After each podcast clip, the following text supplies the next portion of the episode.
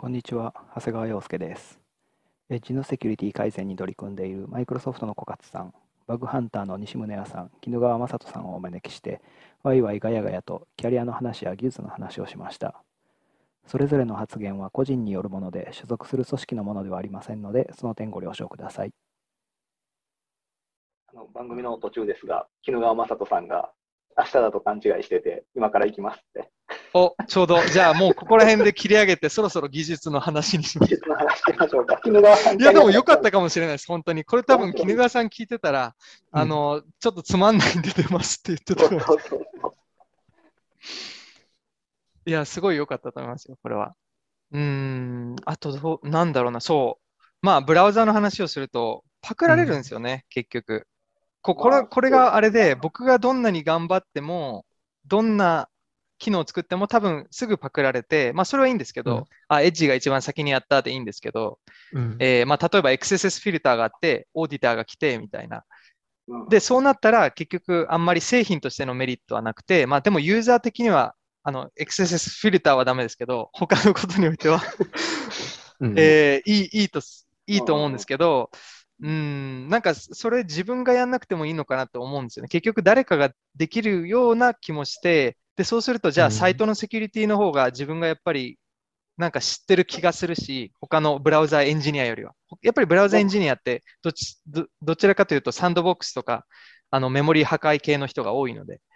なんかそれってなんかこう誰でもやればできるのは当然分かってるけれど、誰かが最初にやった問題やったらそうかもしらんけど、そうじゃなくて、最初にやることそのものがやっぱり後の人に道を作るみたいな、そういう意味ってあるものってあるじゃないですか。誰かが最初にやったからこそ他の人はそれを真似して実装できたみたいな。XSS フィルターとかだって、XSS フィルターはともかくとして、例えば CSP みたいなものって誰も思いつかなかったとしたら多分実装しなかっただろうしっていうさ。それをサイトのセキュリティでやりたいんですよね。なんでかっていうと、サイトのセキュリティ的に例えば CSP とかいうのを作ると、サイトが使ってくれるんですよね。でそこで別にそこはパクってほしいんですよ、他のブラウザに。みんなにそれをスタンダードにしてほしいし、そしたら全部のサイトに行き渡るし、っていうか、最低でもツールとしては使えるっていう感じなので、なんか、すごいビッグゲストが来た感じの音がしましたね。そうですね。家のチャイムみたいな音になりましたね。ただ一番の問題がこのサイトのセキュリティをやっても、じゃあブラウザのセキュリティが向上しましたって言えないんですよね。やっぱりあくまでスタンダードにしたいがために、このブラウザを使ってるからセキュアですとはあんまり言えないんですよね、結局。多分 Chromium すべてにコントリビュートすると思うし、じゃあそうなったらエッジとしてのうまさがないんですよね、多分。そうか、だからエッジがクロミウムだからっていう、そういうポジションだからこそ悩みって話だな、それは。っていうのもありますし、あともう一個の問題が、じゃあ例えば CSP みたいなものを作ったとして、じゃあそれを試すときに誰がやってくれるのかみたいな。もうマイクロソフトのウェブ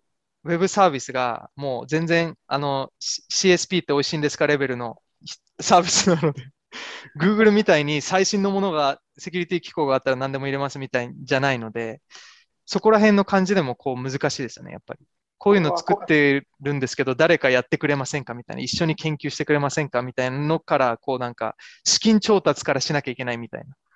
な。なるほど。こんにちは。こんにちは。今、絹川さんは日本時間なんですか？日本時間なんですけど、明日だと思ってたんで、ちょっと気づいたら DM 来てて、今日なんだと、ちょっと。絹川さんっぽいですね。すみません。いやいや、こんなことはしないんですけど、普段ちょっとなんか、いやー、びっくりした。いや、でもよかったです。多分すごいよかったです。絹川さん、多分ここまでいたら、いやー、これ何のためにいるんだろうみたいな感じだったと思います。なんでエンジニアとして過ごすか、マネージメントにきちんと足を伸ばすか、なんかそういう話。組織の中でどう振る舞うかみたいな。なるほど、なるほど。いや、それより絹川さんの話が聞きたいですね。最新のブログとか、いやいやいや、そんなに。いや、絹川さんもうどうするんですか ?XSS がなんかできなくなってきたらどうするかみたいな話になってますけど、絹川さんはもう XSS する人じゃなくなるんですか？いやいや、そんなことないけど、あれは、いや、割と最近その CSP でなんか止められて、そのスタイルを使って攻撃ならなんとかできるみたいな状況に遭遇したんで、それでなんか、その他に攻撃ないかってまあ考えたときに、例のね、SVG フォントを使った攻撃っていうのが、まあなんか前からできそうだなと思ってたんだけど、ちょっと、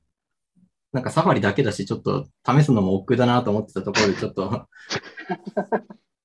ちょっとモチベーションができたので、それでちょっときっかけにして、試したらまあうまく動いたって感じで。絹川さん、サーバーサイドになんかこう興味、関心が移ったりとかはないんですか？いや、そんなにはないけど、やっぱりまあ、脆弱性検査だとこう、クリティカルな問題、よりクリティカルな問題を求められるから、まあ興味っていうよりは、その、まあ、やらなきゃいけないっていうか、一応そこを重視してチェックしなきゃいけないみたいな風には、まあ、仕事ではまあ考えますけどね。いや、なんか、アプリケーションの、まあ、それこそ SQL インジェクションみたいなしょうもないのはどうでもいいとして、そういうレベルじゃなくって、例えば、ノードのプロトタイプソリューションみたいな、そういう原理的なものみたいなところとか。ああ、そういうことか。まあ、JS 周りだったら結構、まあ、興味はありますけどね、何でも。でも、そんなに現実世界で、まあ、めちゃくちゃたくさん起こりうる問題じゃないから、まあ。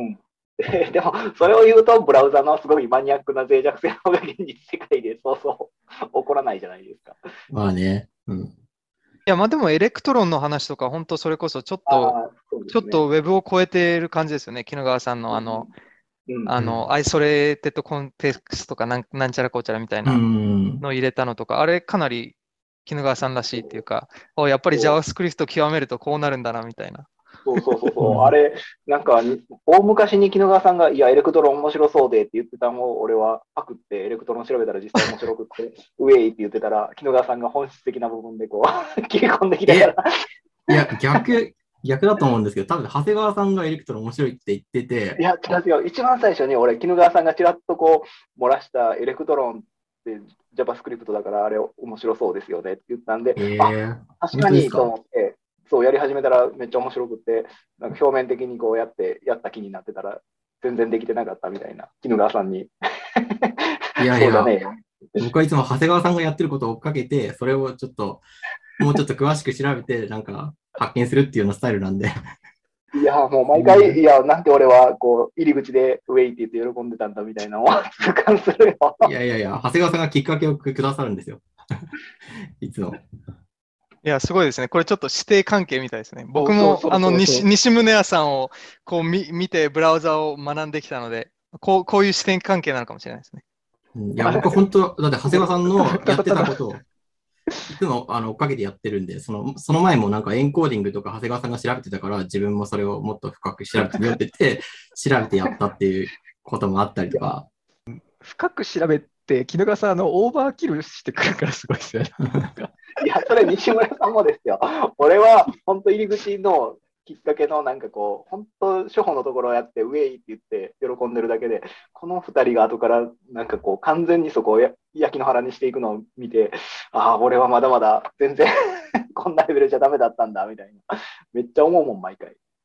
それ多分、いや、でも一緒の感覚ですよ。僕がもうあらかたもう探し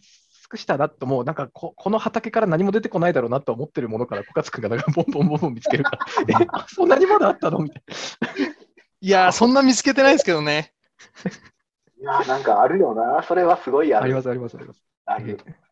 いや、まあでもなんかすごいですよね。やっぱりこう最初、多分僕的な感覚ですけど、長谷川さんと絹川さんってどっちかっていうと JavaScript 寄りで、西宗谷さんはどっちかっていうと Web API 寄りで、僕も多分そうだと思うんですけど、そこを極めていくと、やっぱりこう Web セキュリティじゃなくて、なんかやっぱり JavaScript だったら Electron にもなるし、Node.js にもなるし、プロトタイプソリューションにもなれるし、Web API でどんどんこう掘り下げていくと、セームオリジンポリシーバイパスになるし、それからさらに先行くとサイトアイソレーションにもなれるし、みたいな、こう、なんかちっちゃい業界なのかなと思ったら、そこのさらにこう、さらにちっちゃいところがあって、こう上を極めてるとどんどんその先が増えていくみたいな。のはすごいなと思いますね。そうですね、サイトアイソレーションは自分手をつけられてないです。サイトアイソレーションをコカツ君と同じウィンデバッグかなんかで調べられるように Windows PC を買うところまではやったんですけどあれこそなんか Web 領域からもう出てるような状態なのになんかよくそっちにコカツ君が行ったなって思ったけどそうまさにそうメモリのデバッグ開いてるよこの人と思ってなんかもう次のステージ行っちゃったなっていう。そうサイトアイソレーションなんかだからリソース読めないよねとか COEP とか試して以上終了で俺は終わってしまってさ、ヘッダーの挙動スペック通り動いてますねはい終了この人レンダラプロセスのメモリ見に行っちゃったよみたいないやでもあれ本当にほとんどウェブですよ。ほとんどウェブです。ブログ URL をこう開くとプロセスが同じか違うかとか、データ URL の iFrame があったら昔オリジン同じだったじゃないですか Firefox で。それみたいにオリジンは違うんだけどプロセスは一緒みたいな、もう要は昔のセイムオリジンポリシーを知っていればプロセス分けるときにここ間違うよねみたいなことがもう分かるみたいな。なるほど。もうそういうか、あとはもうタスクマネージャーを見るかデブツールを見るかだけの話なのにははははみたいな。あとはやってる攻撃コードという攻撃のシナリオはほとんど一緒なんですね。でも確認の方が、まさにちょっとそのメモリーっていうなんかそうですね。やっぱ正直なんかどうやって確認すればいいのか、確認方法が難しいところに小勝君がなんか真っ先に突っ込んでいったんで、そこの違いだったのかもしれないですね。いやそれは僕多分マイクロソフトじゃなかったらやってないですね。マイクロソフトはもうメモリーしかやってない人たちなので聞けるんですよね。ウィンディバッグとか分かんなかったらいくらでも聞けますし、そもそもプロセスの概念が分かんなくても聞けますしね。すぐ隣の席の人にね、プロセスって何なのって言ったらこう全部教えてくれますから、Windows のプロセスって何って言ったら隣 Windows セキュリティチームですから、ね、すごいな。環境が違う。いや、本当それがなかったら多分言ってないですね。なんかこうマーク・ルシノビッチとかに直接こう質問できる、そういう感じ。いや、まあでも、絹川さんもそんな環境じゃないですか、XSS 的にはマリオさんといつでも話せるみたいな。あれ、もうマイクロソフトにどうやっていったとか、そういう話はもうしたんですか？ああ、しました。まあ、前半で話したことで、絹川さん、なんかこれをドックを読んで言いたいことがあれば、ぜひ。自分はこう考えてこう進んできたみたいなことがあればぜひ聞きたいですけど、こういう話を小勝さんがちょっとせっかくだからこういうメンバーでしたいっていうのが今日の趣旨ですね。でこれなんか録音して公開したらちょっとじゃあそれ面白いんじゃないって悪乗りしてるのが今の俺です。多分今なんか開いてみたら意外と長いなこのドキュメントっていうなっていうのが多分1時間前の俺たちですよ、それは、みたいな。プラス3つ過剰書きかなと思って開いたら、がっつり。複数ページだと。まあ、でも、絹川さんから主に技術的な最新情報を聞きたかったですね。いやいや、そんな思ってないですよ、僕は。いや、でも、もう、プロトタイプポリューションすごい熱くて、そのチーム内に絹川さんが入ってることがやっぱり誇りですよね、日本人としては。そうですね。やっぱりこう最先端の攻撃に関わってる人が身近にいるっていうのはすごいありがたいです。小勝さんさっき言ってた社内で聞けますよって、なんか、まあ、社内だろうが社外でもいいんだけど、聞ける人がなんかワンホップでいるってめちゃくちゃありがたいですよね。いろんなこ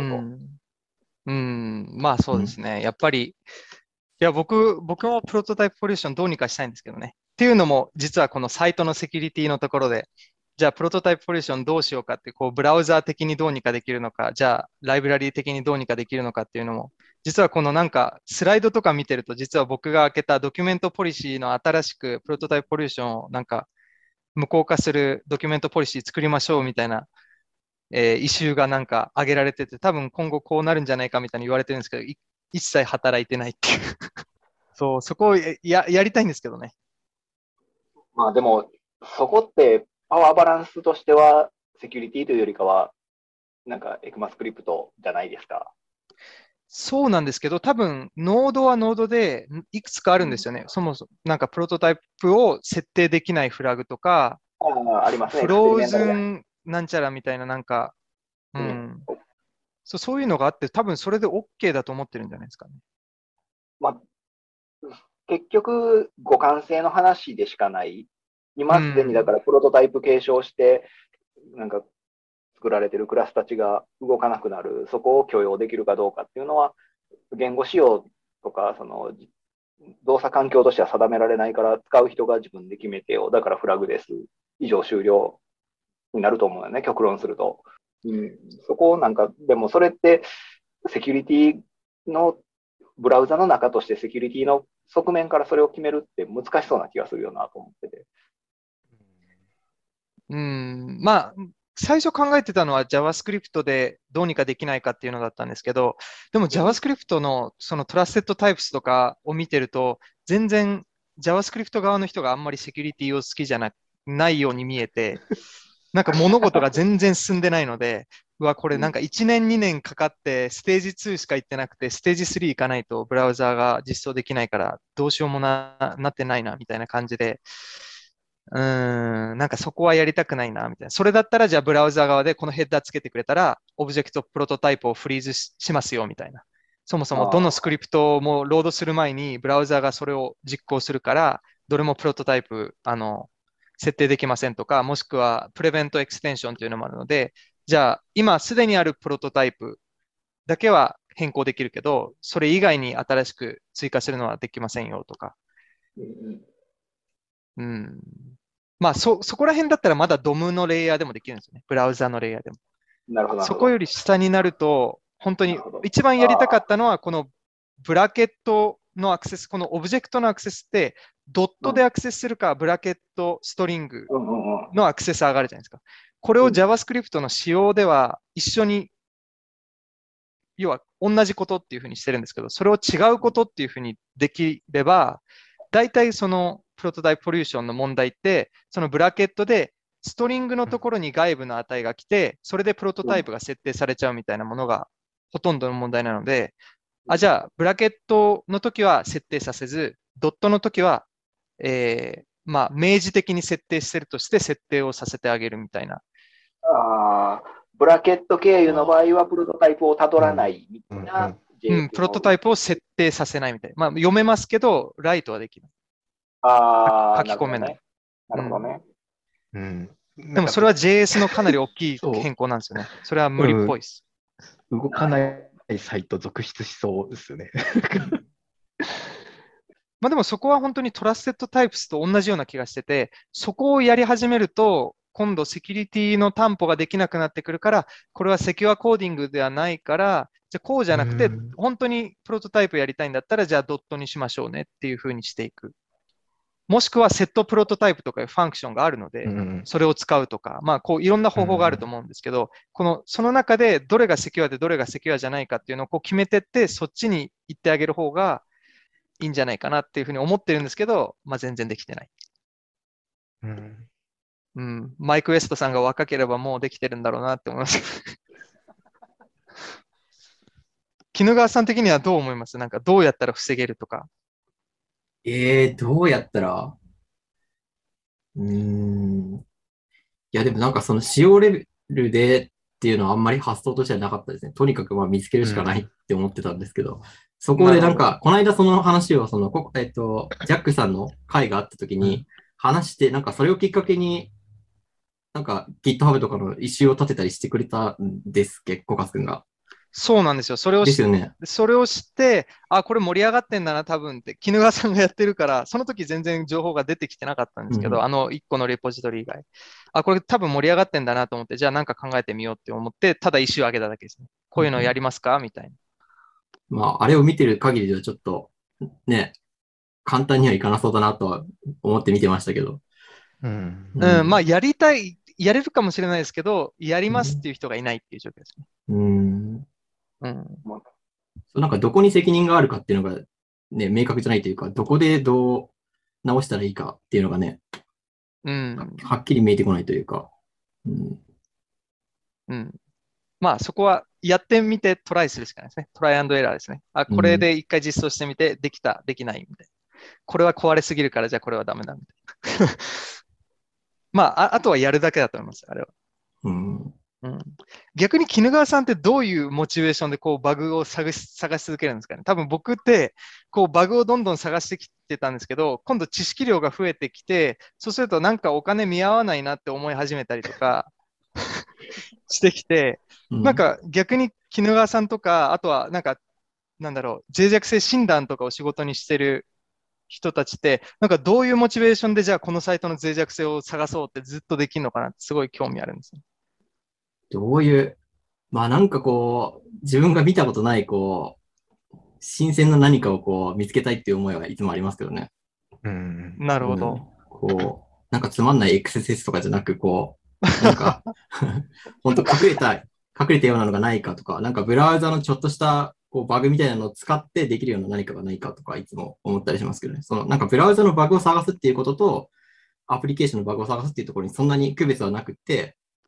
その、なんかこう、いちいちこうブラウザの挙動をチェックして、ここがこうなってたら、まあ悪用できるんじゃないかとかっていうようなことを考えたりとか、まあ同時にやってる感じですね。そのアプリの脆弱性を探しながら。なるほど。もう本当専門職って感じですね。僕はそのブラウザのバグっていうよりも、そのウェブアプリケーションとブラウザのなんか間にあるようなバグをが一番好みなんですよね。フラッシュ的なフラッシュは楽しかったですけど、うん、その辺も結構まあ枯れてきたというか、まあ、そんなにめちゃくちゃなバグっていうのはもう最近はない気がしますけど、まあ、あと難しくなってきましたよね。なんか WASM とか出てきて、そもそもどう話してどっから何が来てんだか分かんないみたいな。いや、なんかウェブは今後どんどんこう、なんだろう、メモリー破壊のエクスプロイト寄りになってきそうだなって気はしてますね。こうどんどん CSP とかも出てきて、なんか本当にこう完全に物事を分かる人がどんどん少なくなってきて、実際衣川さんに聞いたら、あ、これ攻撃できるよって言えるんだけど、多分そこまでたどり着ける人が少なすぎて見落とされるっていう。まあでもほとんどのウェブサイトにとってはその方が幸せですよね。カジュアルに攻撃されることはなくなる。ただ、ガチで狙われるところはしんどいでしょうね。なんか、脆弱性、ガチで探されれば脆弱性はあるんだけれども、守る側もガチで探さないとそれが見つけられないみたいな、そういう話になっていくやろうから。まあ、ブラウザだといいんですけどね。ブラウザだと3つとか4つとか、まあ、数が限られてるじゃないですか。だからやっぱりそれだとリソースを1個に入れてある程度全体的にできますけどね。サイトだとこう多すぎて、しかも重要なサイトが多すぎたり、XSS とか、ね、見つからんくなったら脆弱性診断の会社とかどうするんやろうなって思う気になるですね。気になりますね。なんか CTO の発言重みがあります。なんかやっぱ今のトラステッドタイプもそうですし、その JavaScript のその仕様を変えるみたいな話もそうですけど、もちろんセキュアには一定なるんでしょうけど、その割にそのなんか生じるその波及する影響とかの方が大きかったりもするじゃないですか。なんかこのウェブブラウザっていうのを一つのプロダクトと考えたときに、なんかそこのなんかこう費用対効果みたいなやつとか、なんかこれはその、もちろんセキュリティ大事だけど、なんかこっちの方を失われるとか、例えば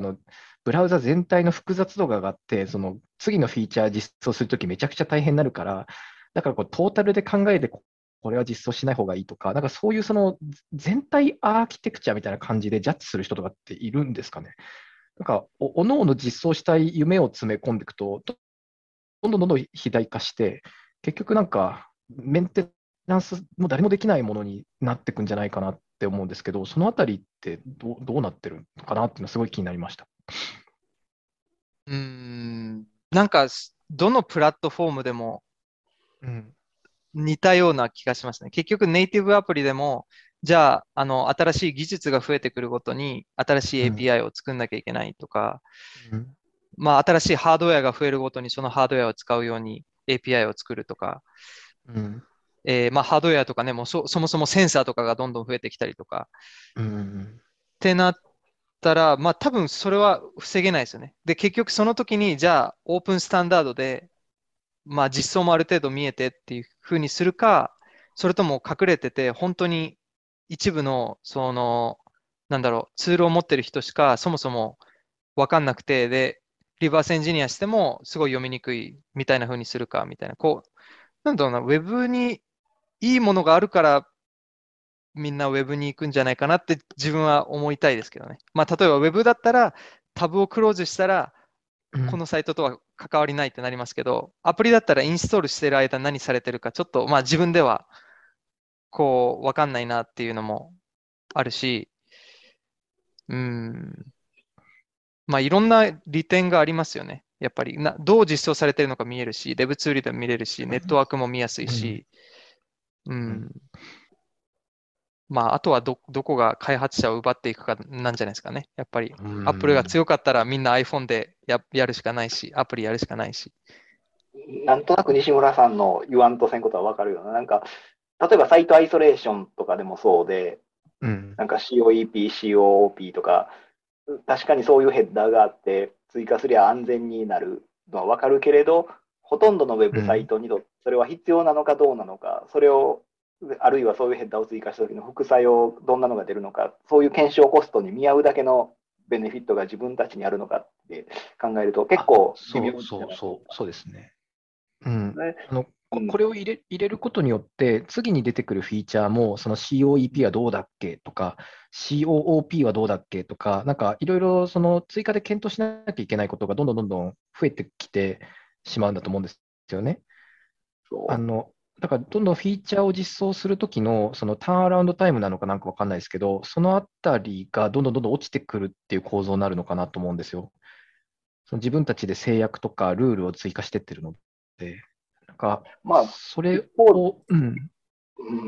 もブラウザをプラットフォームだと考えると、だから最大限安全なアプリケーションが動く環境を作らない、提供しないといけないって、それもすごいわかるんだけど。なんかそういうバランス感の話やと思うんやけど、そうですね、もうこれはもうやる意味があるから、もうこんだけセキュアなサイトが増えるんだから、だからこれはもうちょっと実装効率、他のフィーチャーのその実装効率とか、テスト項目とかもこれだけ増えちゃうけど、でもやろうみたいなのをちゃんとこう天秤に乗せてやってるのかとか、なんかその辺がなんかイメージがついてなくて。それは機能、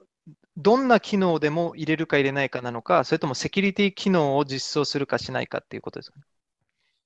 そのブラウザーとして、じゃあ CSP を入れるっていうときに、じゃあ CSP 入れたら、今後、それぞれの新しい機能が CSP のことを考えないといけないからダメなのか、それともすべての機能に対してそういうことを考えていかなきゃいけないのか。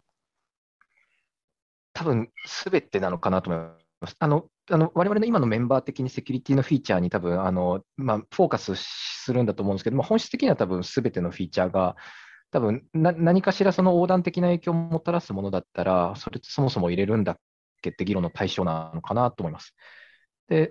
まさに何ですか、その今のサイトアイソレーションとかは、そのオリジンまたいだときに、そのプロセス間通信が発生するようにしていかなきゃいけないわけじゃないですか。なんで今後、なんかそういう新しいフィーチャーをどんどん JavaScript の API を足したりとかする都度、その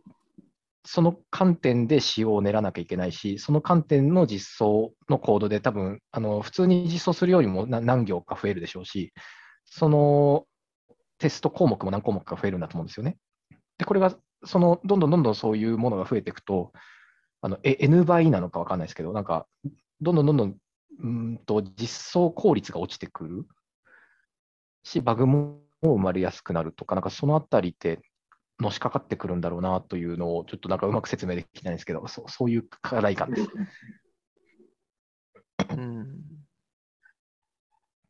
多分だから、当然のように互換性みたいなところで、過去とのその比較みたいなことはされてるけれども、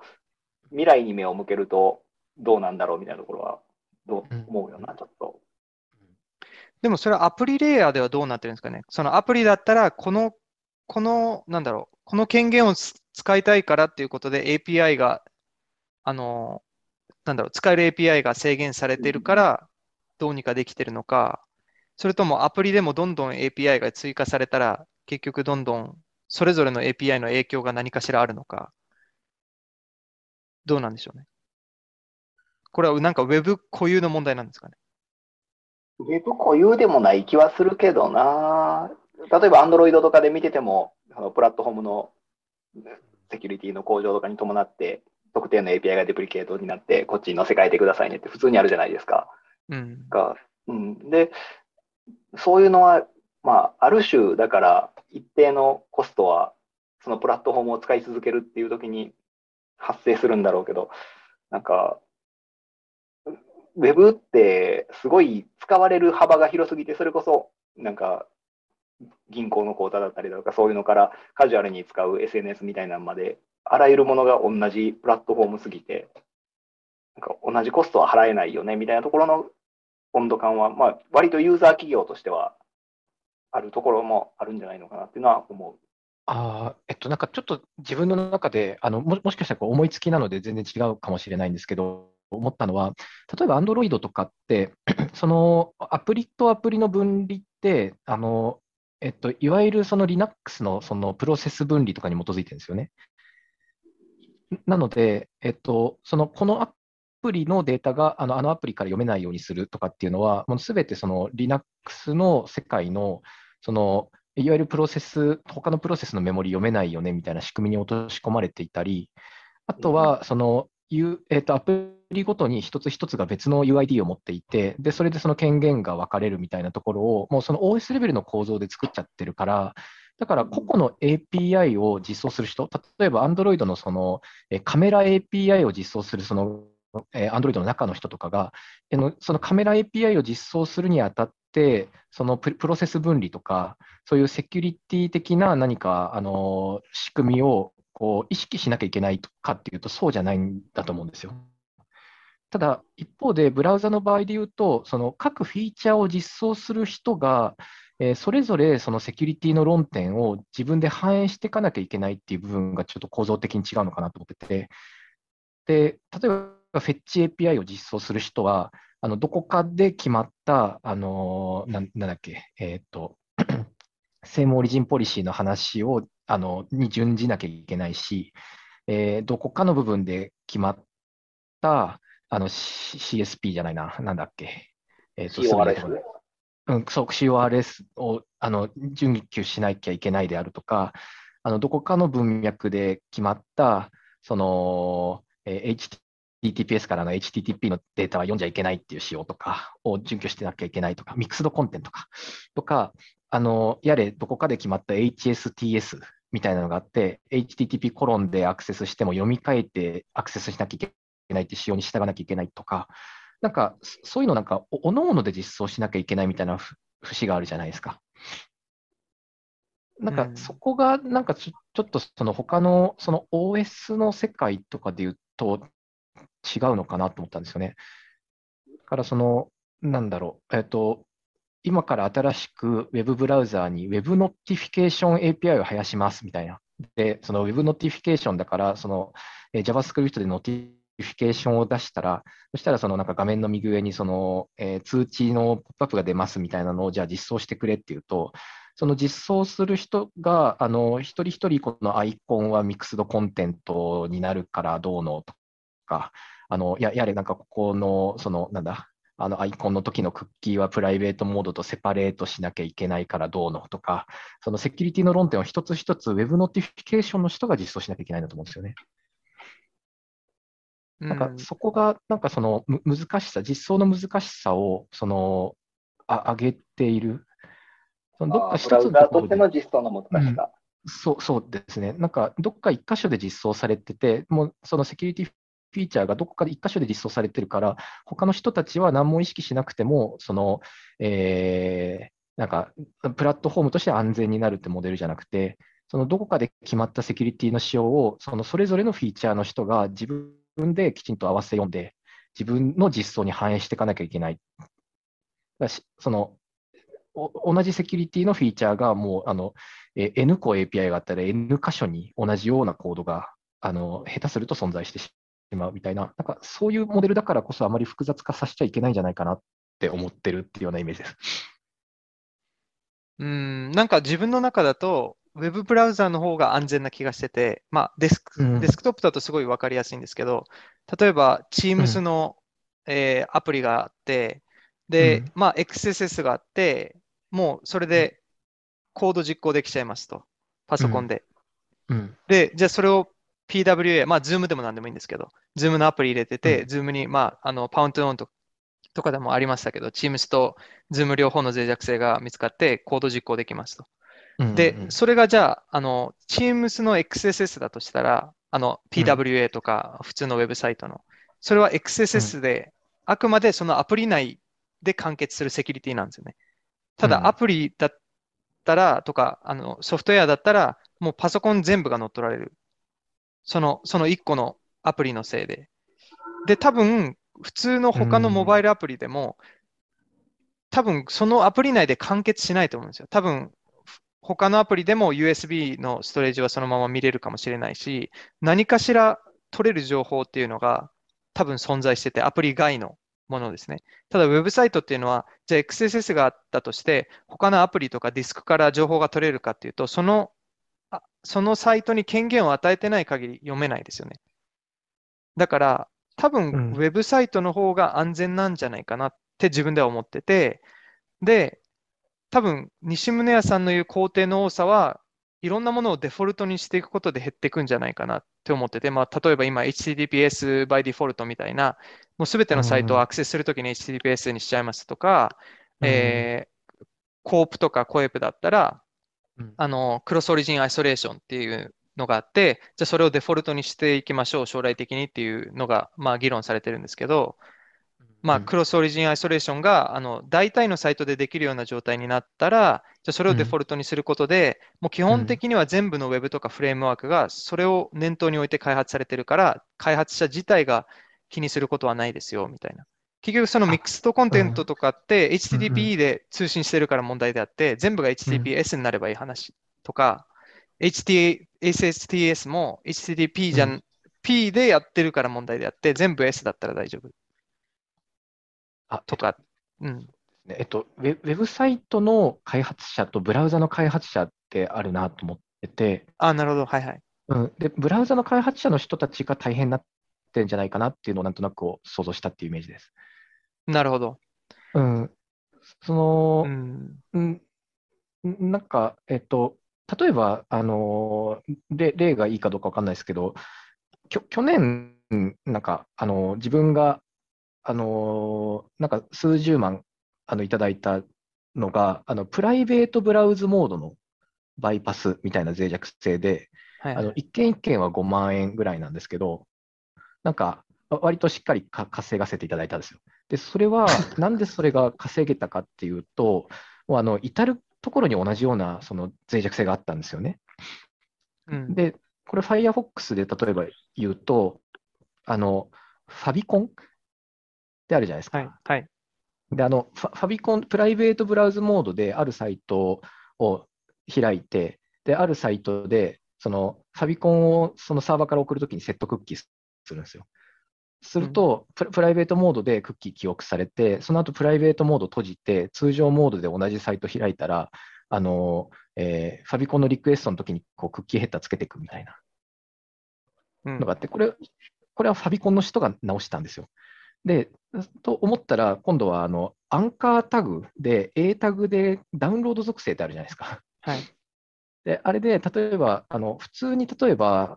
あるリソースをアンカータグでポチってクリックすると、別のタブで開いたりとかして、まあ、そのリソース自体がそのナビゲーションコンテキストに変わって、その時は、プライベートモードがのクッキーとか引き継がないんですけど、アンカータグでダウンロード属性開いた瞬間、やった瞬間にダウンロードqueueに積まれるんですよね。で、今度このダウンロードqueueでダウンロードするときの HTTP リクエストはプライベートモードと同じクッキーストア使ってて、で、結果そのプライベートモードで記憶したクッキーをその標準モードでダウンロードするとなんか引き継いじゃうみたいなのがあったり、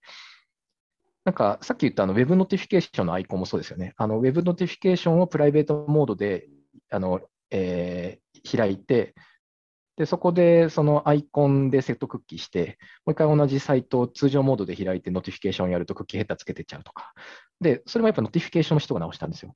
なんで、このプライベートブラウズモードをちゃんと実装しようとすると、その一つ一つのフィーチャーの人が、あ、やべ、クッキー分離しなきゃってなってるのが今の構造だなと思ってて。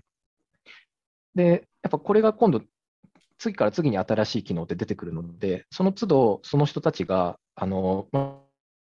ラウザの機能を実装するときに、プライベートブラウザモードとクッキー混ぜちゃって、同じ脆弱性をこう生み続けるんだと思うんですよね。うん、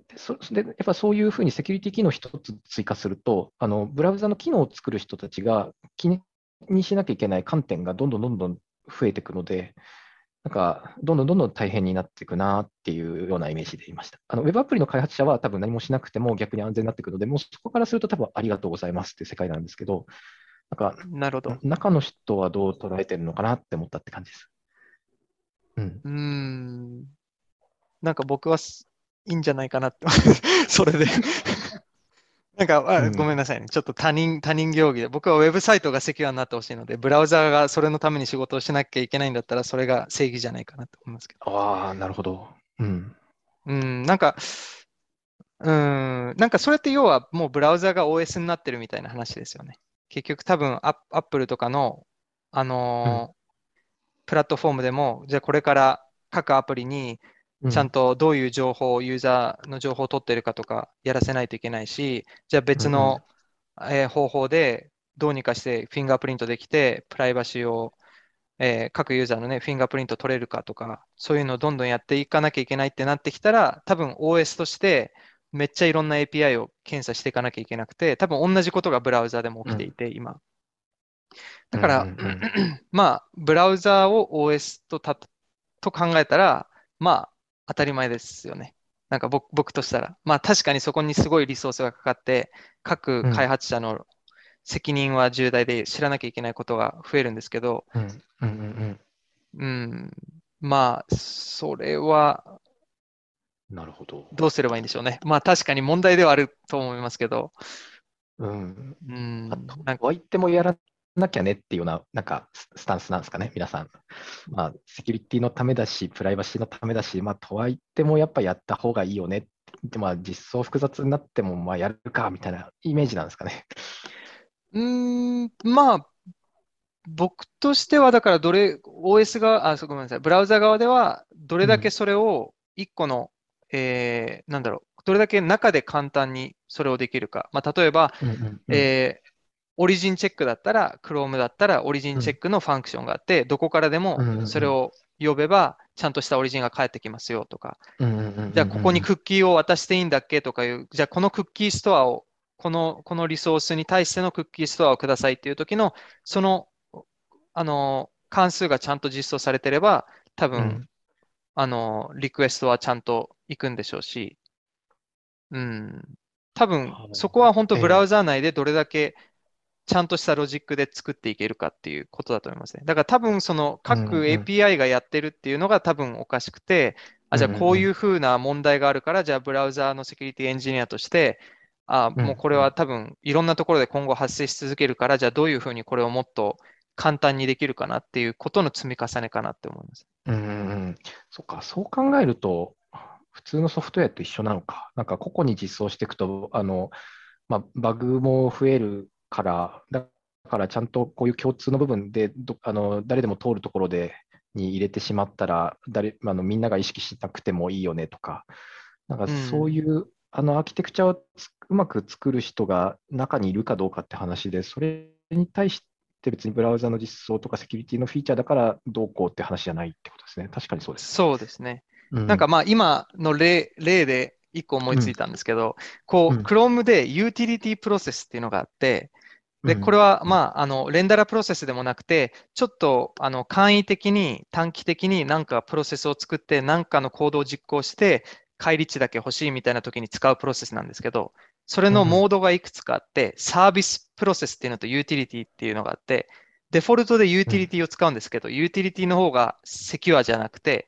サービスを使わなきゃいけないんですけど、ユーティリティがデフォルトなので常にユーティリティを使うサービスが出てきて、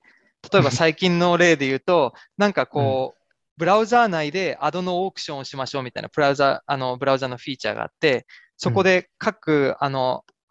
ドの、ビダーっていううちのアドを採用してくれみたいなスクリプトをこう投げてきて、それを一個ずつ実行して、ブラウザー内でじゃあこのアドを表示しましょうみたいなプライバシー的ななんかそういうこう機構があるんですけど、それをやってたときにレンダラプロセスじゃなくてユーティリティプロセスで実行してて、そうすると普通レンダラプロセスに、はない、権限がちょっとユーティリティプロセスにあって、じゃあここでもしこれがエクスプロイトの JavaScript だったら、なんかレンダラプロセスよりもっと権限があるよねみたいな。でそこ経由でじゃあ、パソコンの権限奪われちゃうんじゃないみたいな脆弱性を報告して、これってよくあることで。だからじゃあそしたらじゃあサービスをデフォルトにしましょうみたいなこう動きがあるんですよね。これが一番、強固なサンドボックスだから、じゃあこれをデフォルトにしていきましょうっていうのを今やってて、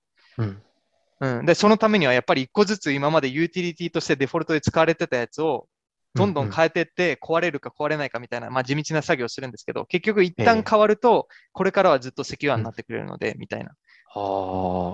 要はもうそれがブラウザーのセキュリティエンジニアの仕事ですね。ごめんなさい、ちょっとつまんない話です。めっちゃ面白いです。面白いですよ。あ、そうですか。いや、おっしゃる通りだなと思いました。木野川さん、なんか聞きたいことあったらどうぞ。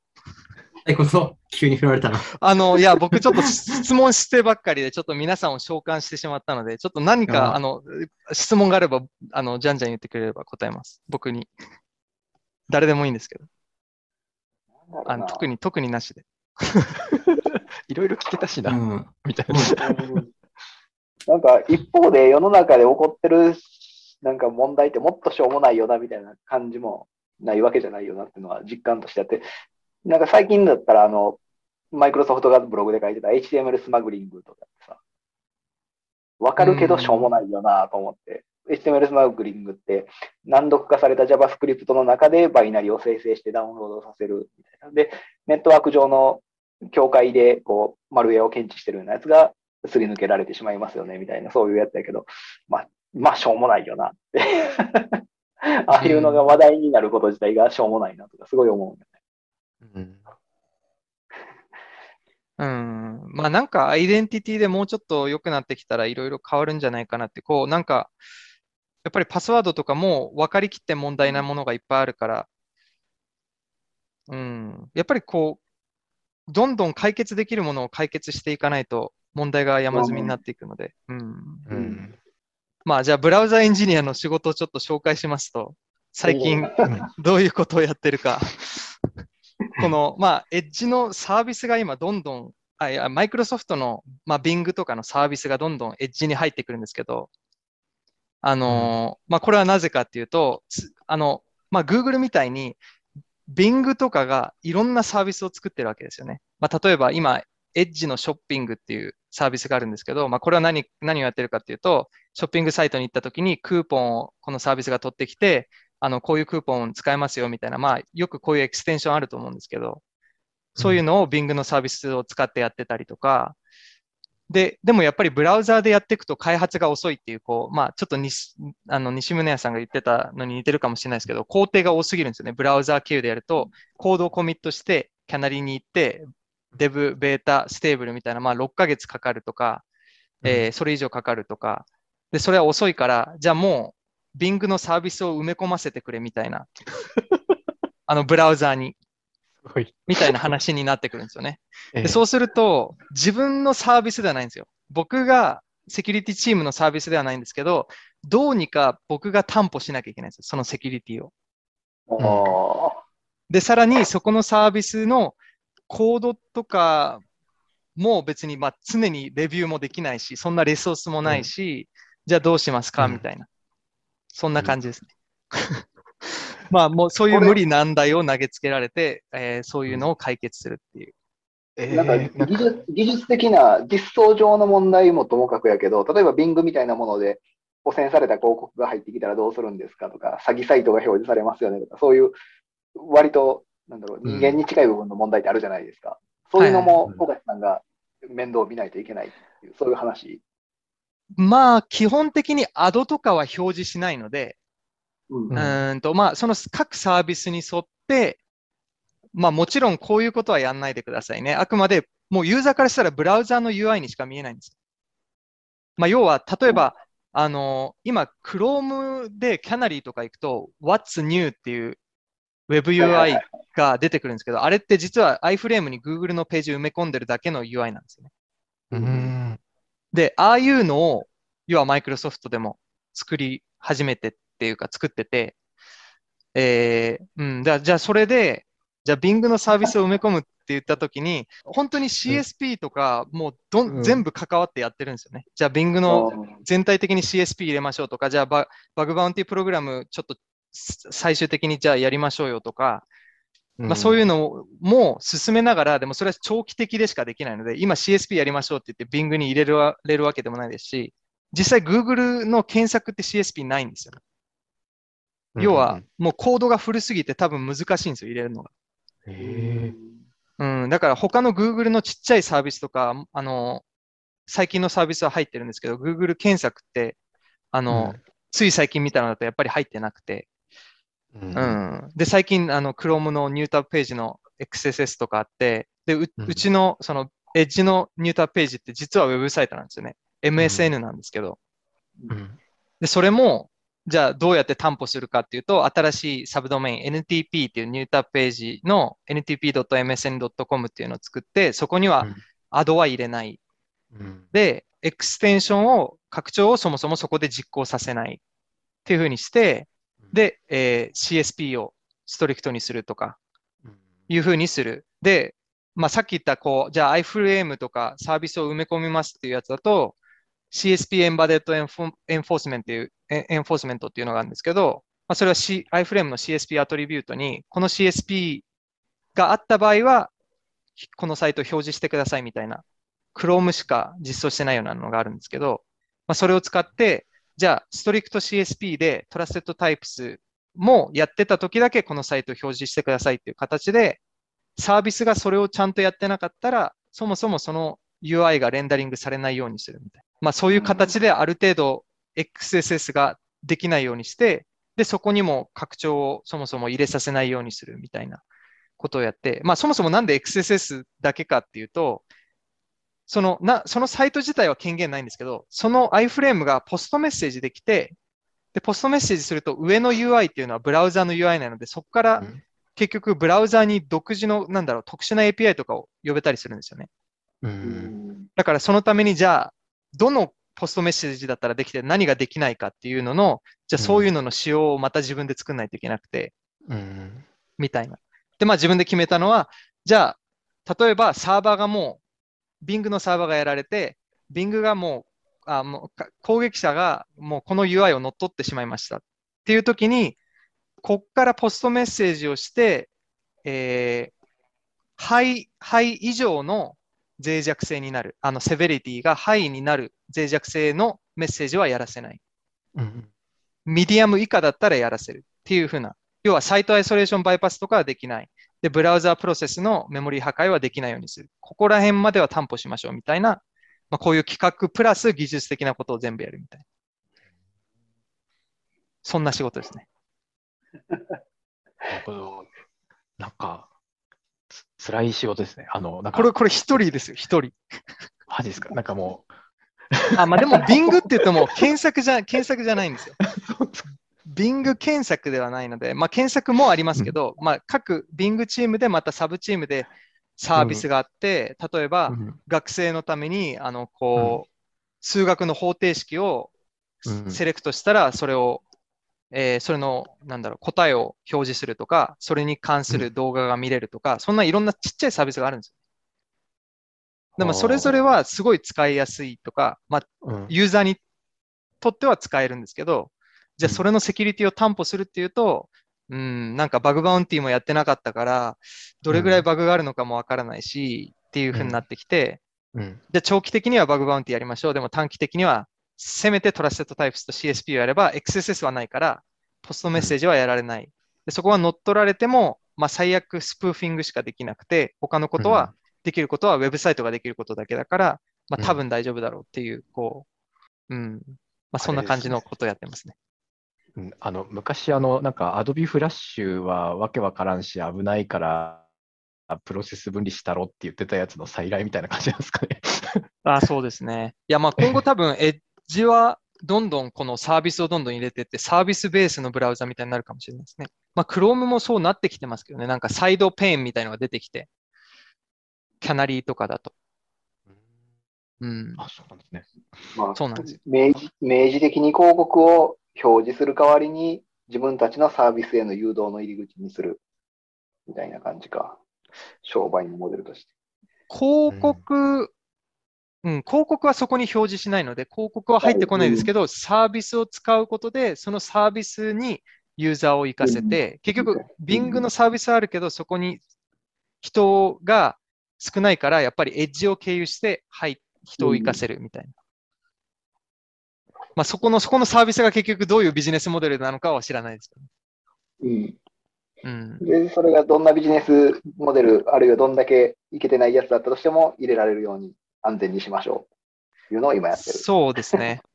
まあ、どれだけブラウザーで担保できるかということですよね。まあ、だから多分ここら辺ができてくると、じゃあこれをスタンダードにしましょうもできると思うんですよね。例えば今マイクエストさんがセキュアコンテクストを拡張しましょうっていう話をしてて、じゃあセキュアコンテクストアイソレーションだったら、クロスオリジンアイソレーションの状態にするし、要はクロスオリジンアイソレーションだったら、これはセキュアコンテクストアイソレーションの状態だから、この API 使えますよ。で、セキュアコンテクストインジェクションっていうのは、例えばストリクト CSP を使ってるとか、トラステッドタイプスが入ってる、有効にされてるっていう状況だったら、じゃあセキュアコンテクストのインジェクションっていうのに分類されて、じゃあこの分類だったら、じゃあ例えばカメラにアクセスできますとか、こう API を使える、この API を使うにはこういうものをしてないとダメですよっていうのをどんどんデフォルトでじゃあ作っていきましょうみたいな、セキュアコンテクストみたいな。多分ここで実験ができればそういうのを持っていけるんですよね、ノウハウを。なるほど。わかるけど、そうかって感じだな。まあ、そんな感じの仕事ですね。一人で。まあ、今は実は、いるんですけど、もう一人。まあでも彼は彼でちょっと UI の面白いことをやってて。まあ、まだどうなんだろうな。もう出たのかわかんないですけど、まあ UI っていろんな問題、結局そういう UI をいろんなものを作っていくと、Line of Death っていうの知ってます？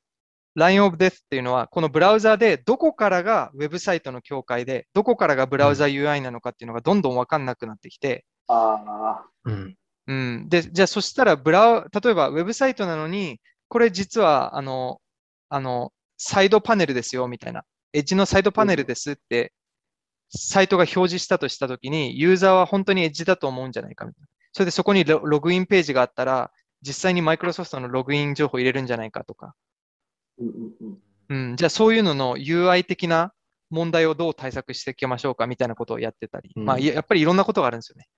なんかアラートのダイヤルを出すときにちょっと上にこうブラウザの UI にかぶせるみたいな。かぶせてるってことは、これは内側のページのコンテンツじゃなくてブラウザが出しているアラートダイヤルだよみたいな、そういうことで区別するんですよね。そうですね。ただ今やろうとしてるのは、なんか多分その UI にフォーカスしたときだけ、なんかアドレスバーか何かの色をちょっと変えるんですよね。URL の色をちょっと変えるかどうかとか、なんかそういうちょっとした違いで、あ、これはブラウザ UI なんだな、か、これはウェブページなんだなみたいなことを、まあ、しようとしてる。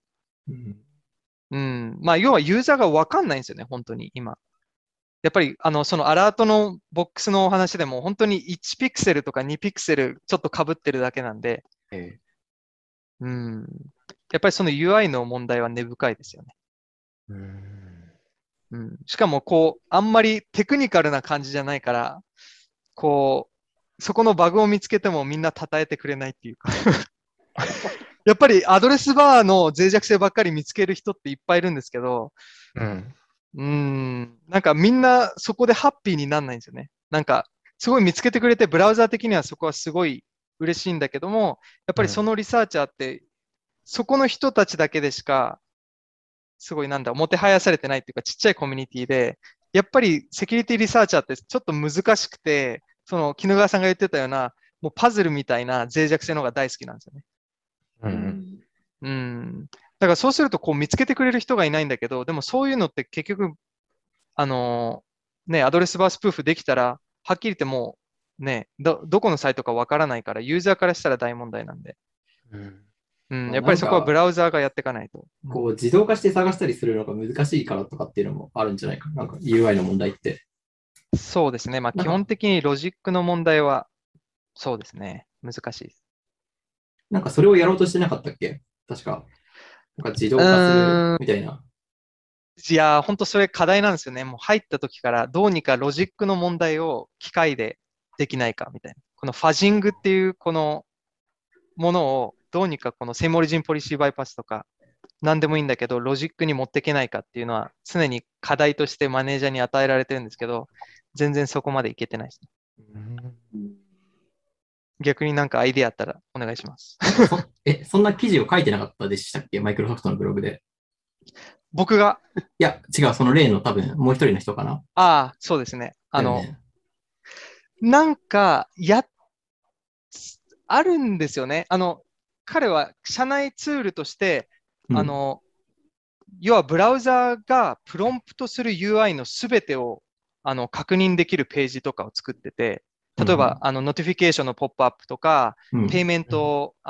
リクエスト API のポップアップとか、すべてのこうポップアップを出して、こういう UI を出したときに、あなたの機能がどう挙動するか、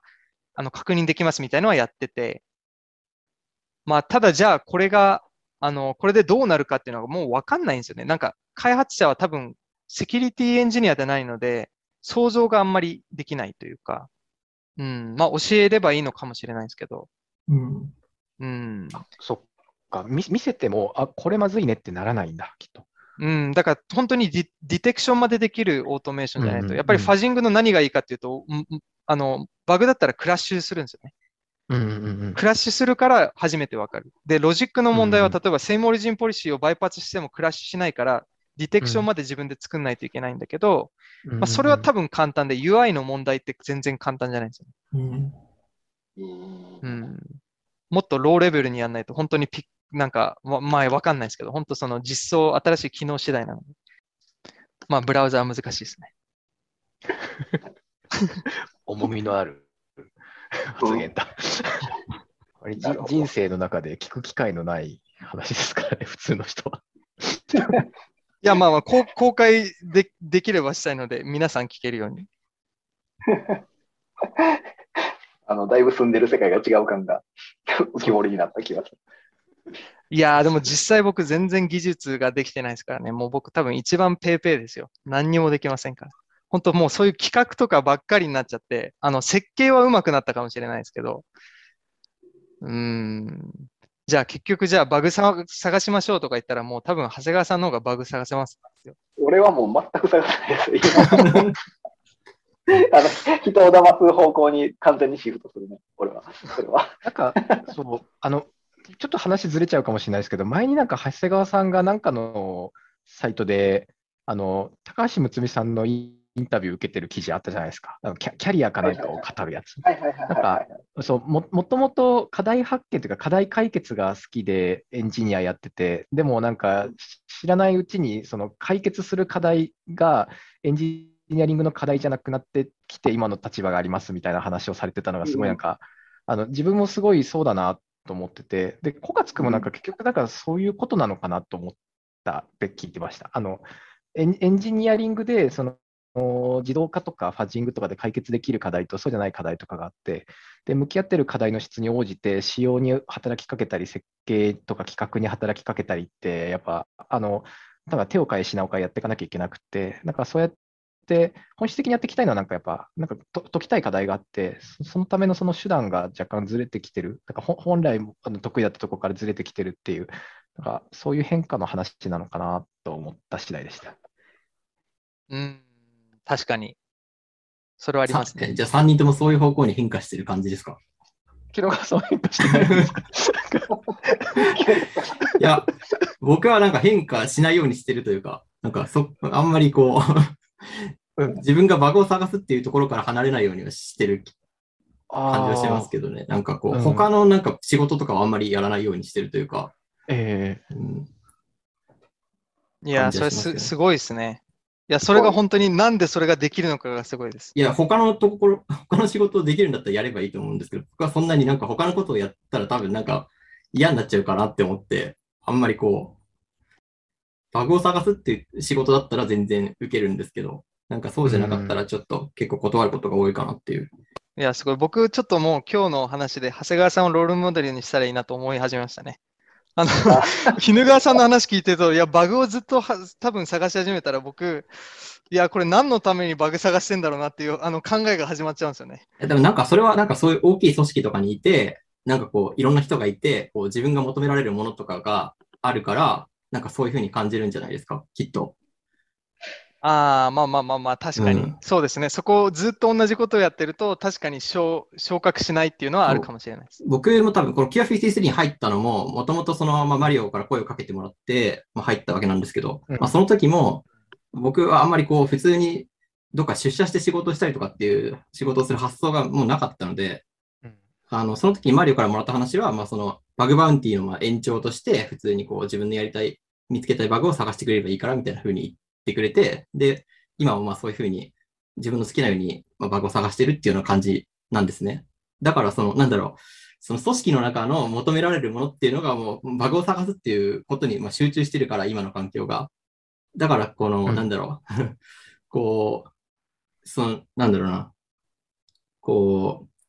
カス君とかが考えるみたいなその発想、変化っていうのがあんまり僕にはこう来なかったというか、なるほど。出てこなかったのかなっていうような気はしますけどね。まあ、ある意味、才能ですよね。その自分のスタイルを、それを貫いていけるっていうのは、すごいいいなと思う。僕もそう思いますね。僕もちょっと単調な仕事だったら、多分、もうちょっとコンビニの店員やるかみたいになると。多分単調な仕事と思うか、そこにクリエイティビティを見出せるかっていう、やっぱそこに素質というか、資質の違いがあるんですよね、きっと。そうですね、多分そうですね。脆弱性を探すって、やっぱり一見なんかちょっとやっぱバグハンターブームとかが5年前とかあった時とかって、なんかよくわからないけど、こう魔法のような、魔法使いみたいな感じですごいこうバグをヒュッとこう一本釣りするみたいな印象を持たれている方とか多かったと思うんですけど、結局結構地道な作業の繰り返しで、しかも中の一部はちょっとパターンゲーみたいに黙々と同じことを試し続けなきゃいけないみたいな側面もあるじゃないですか。で、そういう中でそのやってることを作業と思っちゃうと、例えばなんかやってるのはこう毎日単調な作業だって思うかもしれないですけど、逆にでもなんかもしかしたら試していくと新しい何かに発見できるかもしれないみたいな心構えで、なんかやってると同じ作業でもクリエイティブにちょっとなんか感じられるみたいな側面ってあると思ってて、なんかそういう中でやってる作業をきちんとクリエイティブだと思って見出せてるからこそ多分続けられてるんだと思うんですよね。ただ多くの人がそうは思えないっていう中で、なんかちょっともっと新しいことやりたいなって言って、こうなんかその仕事に幅を求めたがるというか、まあ、そういう人たちの方がなんか人間増えてくるみたいな、そういうのはあるのかもしれないなと思いました。まあ、あと僕が思ったのは、多分僕がいい時代に来すぎたんですよね。多分絹川さんってバグバウンティが始まる前からやってた節があって、多分それが強いなと思いますね。僕は多分入った時ってブラウザすごい熱くて、サービスワーカーとかフェッチ API とか、もうセイムオリジンポリシーをバイパスするために出てきたみたいな、わかる機能がもうバンバン出てきたんですよね。で、もうなんか本当に見るところが多すぎて、でやっぱりその流れがちょっと長く続いて、でそしたらやっぱり API が来るごとに楽しかったんですよね。でももうそこからちょっとシフトしてきて、じゃあプライバシーどうしようか、セキュリティどうしようかってなってくると、なんかもっとフェッチ API の次のバージョン作ってくれよみたいな。そう、なんか簡単に利益が得られすぎちゃったから、なんか絹川さんほど深く真摯に技術に向き合ってこなかったのかもしれないなとたまに思う。いやいや、そんなことはない。いや、僕絶対そうですね。自分もそう。レベルが高すぎですよ。いや、なんかもう自分もなんかその物心ついたときにFirefox OS っていうなんかセモリジをバイパスしてくれと言わんばかりの OS が目の前にあってでもう通勤するときに朝1時間の電車乗ってる時間に脆弱性見つけてで30万円稼ぐっていうのがほぼ毎日できたんですよ。でもなんか今月も200万稼いだなみたいな感じになっててなんかもうそれが当たり前になっちゃうからなんか逆になんかその費用対効果で見ちゃうんですよね。いやーわかります。本当そうですよ。なんかそうやれなんかちょっと最近見つからなくなってきたなみたいななんかコスパが悪くなってきたなみたいな感じで正直なんか不純な目で技術を見てたんじゃないかなと思い始めてきましたね。いや僕もそういう気がします。そういう感覚だと俺逆ですよね。なんかバグバウンティ前に俺はやっててバグバウンティとか始まったらもうなんだろうお金のためじゃないっていうのが自分の前提にあって逆に興味がなくなった、うん、なんか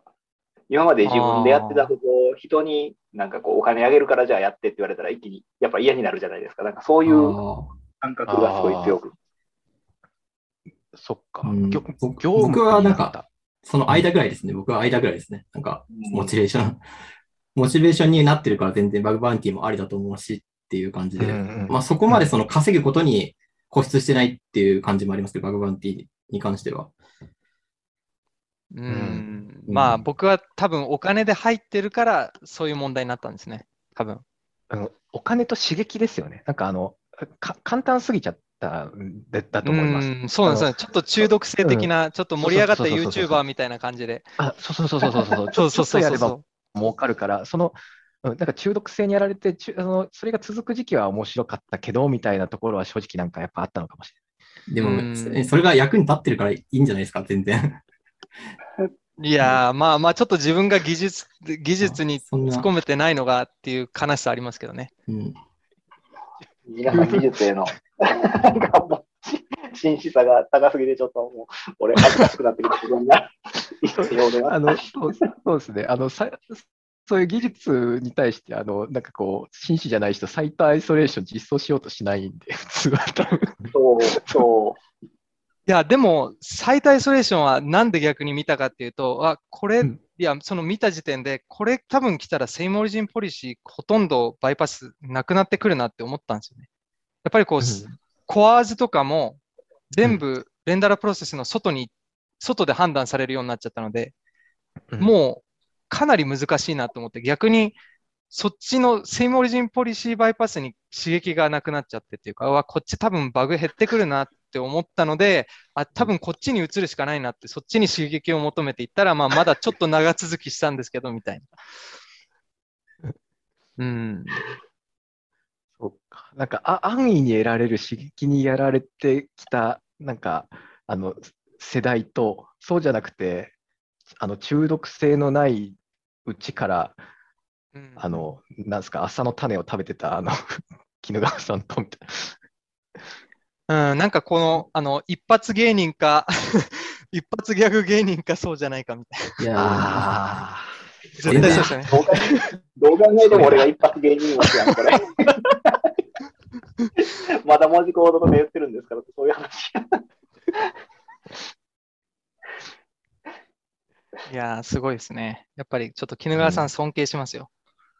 いやいやいや素晴らしい。そうやっぱ昔絹川さんから言われた言葉が今もやっぱ残っててなんか自分もそうだなと思ったんですけどGoogle の脆弱性をやっぱ絹川さんもともと世界的にもすごいもう見つけてた人の中に入ってた方なんですよね。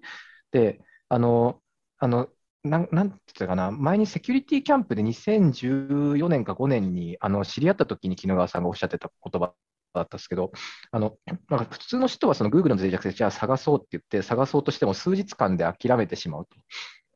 と。でも絹川さんからするともうその昔からその Google の脆弱性を探してきていてで最近はどんどんセキュアになっ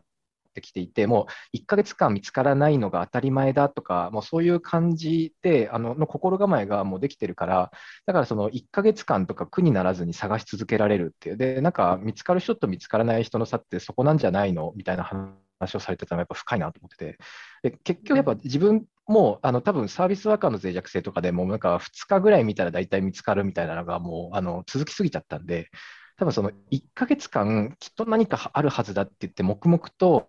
その向き合い続けるっていう姿勢を持てるかっていうと、ついついなんか打算的になっちゃったりとか、ついついなんかこれってコスパ悪いなみたいに思っちゃったりとかして、なんかその姿勢を持ち続けられないっていう、だからそういう姿勢を持つ訓練をしないまま一発芸人として過ごしてしまったような節があるなと思ってて、でそこもなんか向き合うそのなんかタフさの違いみたいなのがここに来てきてる、なんか違いとして絹川さんと僕たちって言っちゃいけない、小勝君は違うな。いや僕もです。違いとして出てるなっていう印象です。俺一発芸人完全に俺やし、西村さんはまだ3発4発ぐらいある気がするけど。あ、これ発数でちょっとグラデーションつけていく感じなんですか。そうそう。いやわかる。なんかだって、うん、そう結局ブラウザの俺とかもそうだけど脆弱性探したところってトリッキーな思いつきさえすれば、うんうん、なんかそこに脆弱性があるって分かってるんで1日2日ぐらいで見つかるんよね、大体なんかそういうのって、うんうんうん、ちょっと腰を据えてちょっと考えてみよう、ちょっと調べてみよう、あやっぱりなってぐらいのそういう感覚はあったんで、うん、なんか、うん、見つかるまで諦めずに探すとかはいや無理ですよね。うん、いや僕も思います、本当にそれは。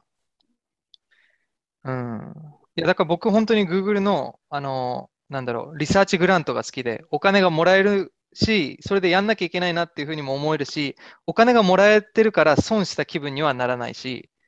で何時間働いてくださいっていうのも言われないし、だから自分で、うん、あじゃあ5万円の価値を設定してその分だけ仕事をして報告して終われるみたいなっていうのもすごい好きだし、あとパッチリワードっていうのもあって、うん、このパッチリワードっていうのはじゃあセキュリティのバグがあって修正されてないのもあるから、それを自分で修正したら、例えば Chromium のバグとかも自分で報告して自分で修正したらその分追加でもらえるんですよね。うん、うん、だから僕パッチリワードすごい好きなんですよ。多分僕みたいな性格のすぐにお金が欲しいとか費用対効果を考えてしまう人は徐々にパッチリワードにやらせてあげると、ソフトウェアエンジニアとかセキュリティエンジニア的なスキルもついていって就職につながりやすいから、いやかなりいいと思うんですよね。いや絹川さんみたいなタイプの人って多分少ないんで、うんうん、やっぱり1回20万とか50万もらえて、あこれ全然できないなって集中そこでできないんだったら、それよりかはじゃあどうやって修正するんだろうって考えてそこにお金をもらうって言った方がもう分かるんですよね。これ修正できそうだ、どれぐらいで修正できそうだって分かったら、あじゃあこれだけお金もらえるんだからやろうやらないって考えられるので、すごいなんか打算的なパワーワードがさっきから連発されててクラクラ来てるというか、いやまあなんだろう、個人的にはもうなんかバグハンターが消費されてる的な最近の風潮もあるので、なんかいろんな人が言い始めてるんですよね。やっぱりお金が払う額が少なすぎるとか、まあやっぱりなんだろう、すごい時間費やしてもお金がもらえない時もあるじゃないですか。じゃそうなった時にバグハンターとしてどうやって安定できるのかって言ったら、やっぱり多分パッチリワードとかある程度製品のコードを NDA でもいいのでオープンにして、じゃあこれ修正してくれるんだったらこれぐらい上げますって言ったら、開発者として、まあ本当さっき言ったように、じゃあフェビコンの人がそれを修正するのか、それともそのバグを報告した人が実際に修正の仕方を学んでそれでお金もらえるんだったら、多分その人を学んでやるかもしれないし、そこで学んだらじゃあエンジニアになれる可能性の人が増えるしっていうので、人のなんだろう人材的な物流がかなり流れが良くなるんですよね。ああ、そっか、そういう視点で捉えたことなかったですね。確かになんかそうかもと思いました。うん。まあ僕みたいな人は3日で諦める人は多分そっちの方が多分これコスパいいなと思ってそっちに行ったら。長期的コスパで見ると短期的にお金もらえるソフトウェアのエンジニアとしてのスキルもつくっていうので、今までって学びは時間は消費するけど無料だったんですけど、その学びでお金も得られるみたいな。まあ僕、そこら辺にこうね、僕みたいな人は、そっちにこう企業が流れてってくれると、バグバウンティで終わらず、パッチリワードとか、どんどんこう、そこで見れたら楽なんですよね。あれですね、また難しい話ですね。昔、その、オープンソースでコミットしたりとか、普通にこう開発してる人たちは、その無償でコード書いたりとかしてるのに、やはりその脆弱性を見つける人たちばっかりが、その報奨金が出るみたいなところが、ちょっと不平等だっていう意見とかが出た時代とかがあったじゃないですか。はい、でしかもそのお金目当ての人たちが、その割と、まあ、どうでもいいって言ったらあれですけど、そのこれ本当になんか誰かユーザー、これで本当に危険な目に遭うのかみたいなの、そのメモリのバグとかを、これ脆弱性だってこう報告しまくって、でその人たちばっかりこう報奨金を得て、で修正する側は無償で、その誰の役に立つかもわからないその一生を直し続けるみたいなところが、やっぱりエコシステムじゃ的に良くないよねみたいな話はあったと思うんですけど、なんかちょっとその脆弱性の行動を直す人たちだけがそのリワードが得られるみたいなのって、ちょっとそのオープンソースのそのエコシステムみたいなところに対してどういう影響をさらに与えることになるのかっていうのは一つちょっとその観点でも見たい気はしましたね。結局やっぱ最終的にそのセキュリティの脆弱性見つける人も直す人も、あとその脆弱性に関わらず機能を追加したりとかしてオープンソースのそのカルチャーを育んだり、そのプロダクトを成長させようとしている人たちもいる中で、そのトータルで一番その活気が出てる状態というか、みんながなんかもっと育てていこうよって思えるような状態を作ることこそが一番大事で、としたときにそういうパッチリワードみたいなのがどんどん増えることで、もともとモチベーション持ってやってた人たちが逆に去っていくようなことが起こったりとか、馬鹿らしくなっちゃったりとかするようだと、それってで最終的になんかそのコミュニティしぼませてるよねっていうことなのかなとも思ってて、なんか今後その増えてくる上で、だからどういうふうな影響が出るのかっていうのは注意深く見た方がいいような気もしますね。なるほど。でもなんかなんだろう、それこそジャックさんのあれを僕よく聞いてるんですけど、ポッドキャストを、そこでプリティアのメンテナーの日本人の人が出てて、でプリティアのドネーションはもらったんだけど、じゃあどういうふうに分配するかとか、今までコミットしてきた人まで分割するのか、それとも今アクティブにしてる人だけで分割するのかみたいなのの問題で、結局決まらず、結局お金だけあるみたいな問題もあるみたいで、まあそもそもドネーションしてもどう配るのかみたいなのもありますよね。まあ、オープンソースは難しいですよね。まあ、でも多分、パッチリワードって別にオープンソースだけじゃなくて、企業がバグバウンティやってるみたいに、例えばサイボーズさんって NDA いつも書いて合宿やってるじゃないですか。そういうみたいな感じで、本当短期でもいいんですよね。NDA じゃ書いて、じゃあこのプロダクトのソースコードだけ読めるようにするので、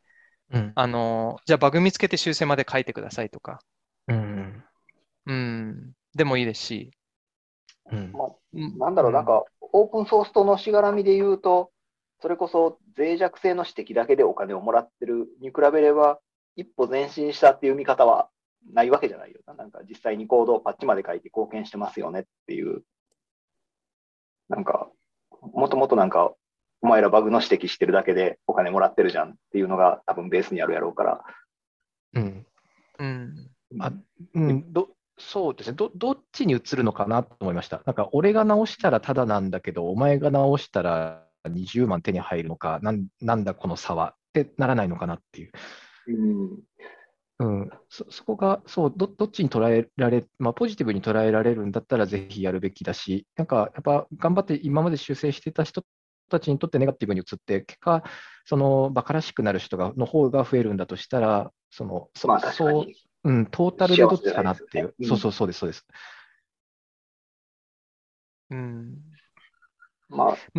ソース難しそうですね。まあ確かに。企業の方が確かにうまくいく可能性はありそう。企業だったらもうこのコードを直すのに多分エンジニアだったら何日かかって、じゃあいくらぐらいどうせ払ってんだから、じゃあそのお金別にあげてもいいよねみたいな。さらに保険代も払わなくていいんだからめっちゃ浮くよねみたいな。アメリカだったらビザ代も払わなくていいしみたいな。うんうん、結局絶対安いんですよね。そうですね。直してない間も雇用して、その、なんですか、人を抱えておかなくてもいいですもんね。その直してる時間だけこう、お金を払うみたいなイメージで捉えることもできますから。うんまあ、ただ僕がこう思ってるのは、やっぱりバグハンターとしてずっとやってると、脆弱性診断の会社に入るのは簡単なんですけど、じゃあプロダクトのセキュリティエンジニアで、じゃあ自分がコードも書かなきゃいけないってなったらかなりハードル上がるんですよね。で、Chromium って基本的にセキュリティチームもセキュリティが好きな開発者を雇ってることが多くて、に興味があるとか、基本的に開発者重視なので、やっぱりこうセキュリティエンジニアリングになってくると、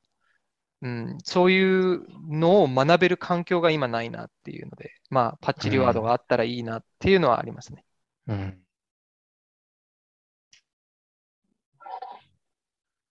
ほど、深い。全然浅いですよ。話のスタートポイント浅いですから、基本的にコストの話ですかね。お金がいくらもらえるかっていう。いやーでも面白いですよ。面白いんだけど、小勝さん、今もしかして朝4時ぐらい、そろそろ。今3時40分ですね。いい時間ですね。そうですね、そろそろいい時間。一旦じゃあ、これぐらいにしましょうか。なんか、絹川さんには説明を全然しなかったけれど、これを公開できたら面白いよねって思ってて。なんかの形で編集して、ポッドキャスト的に、ちょっとなんか途中部分的にカットはしたりするかもしれんけど、大丈夫です。なんか、またやるあと、あれですね、皆さん所属企業の見解ではないですと、一応、誰も言ってない気がするので、そうですね。なんか、オープニングに誰が参加してるかとかも言ってないんで、オープニングでなんかそういうのは俺が言っときます。ありがとうございます。まあ、なんか、アットマーク西村やって、ツイッターやってないけどぐらいであればいいかなと思います。ありがとうございました、本当に。一回、録画は切ります。はい。